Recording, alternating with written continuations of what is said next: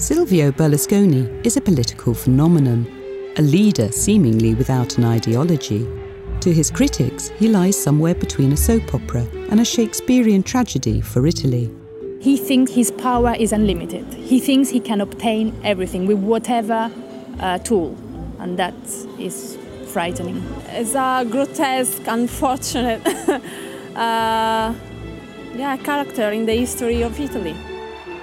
But does Berlusconi offer us a glimpse of political leadership of the future?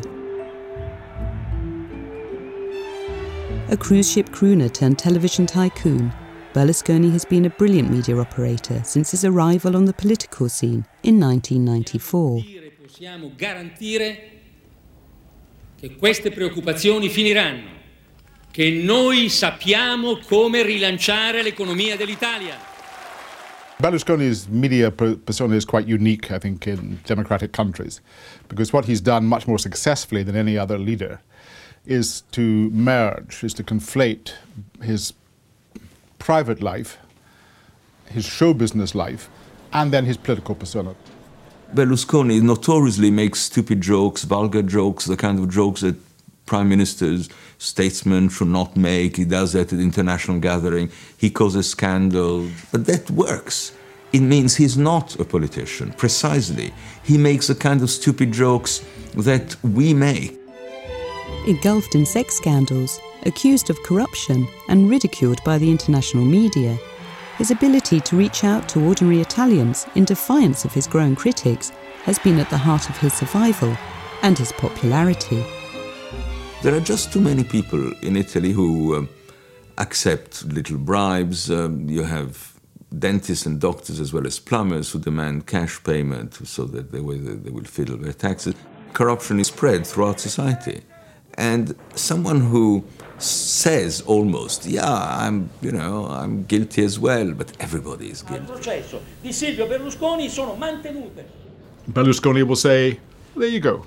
What do you expect? I'm an ordinary man just like you. I'm an Italian. Italians love love, they love food, they love relaxation, they love song. Here's a song for you. Berlusconi appears to epitomise successful political leadership in the televisual age. But Berlusconi is not alone in his brand of postmodern populism. His media populism is copied elsewhere. You see it in Berlusconi's great friend, Prime Minister now Putin, in Russia, where uh, Putin will display his, um, his strong physique to the camera. You could also see echoes of the Berlusconi populist phenomenon in politicians as diverse as Jacob Zuma, the president of South Africa, uh, Sarah Palin in the United States. I love those hockey moms. You know, they say the difference between a hockey mom and a pit bull lipstick. So you turn on a press conference, you get jokes. They're giving you a good time. And giving people a good time in politics is, of course, a popular thing to do. Their style appears to be some way from the norms of liberal democracy a new politics where the national interest is more important than the party interest. The personalisation and the concentration in the media upon the personal is delusory for our understanding of politics, and if carried to an extreme, then can be rather dangerous. So far from being a one off, then, does Berlusconi actually reflect a wider shift in the nature of political power?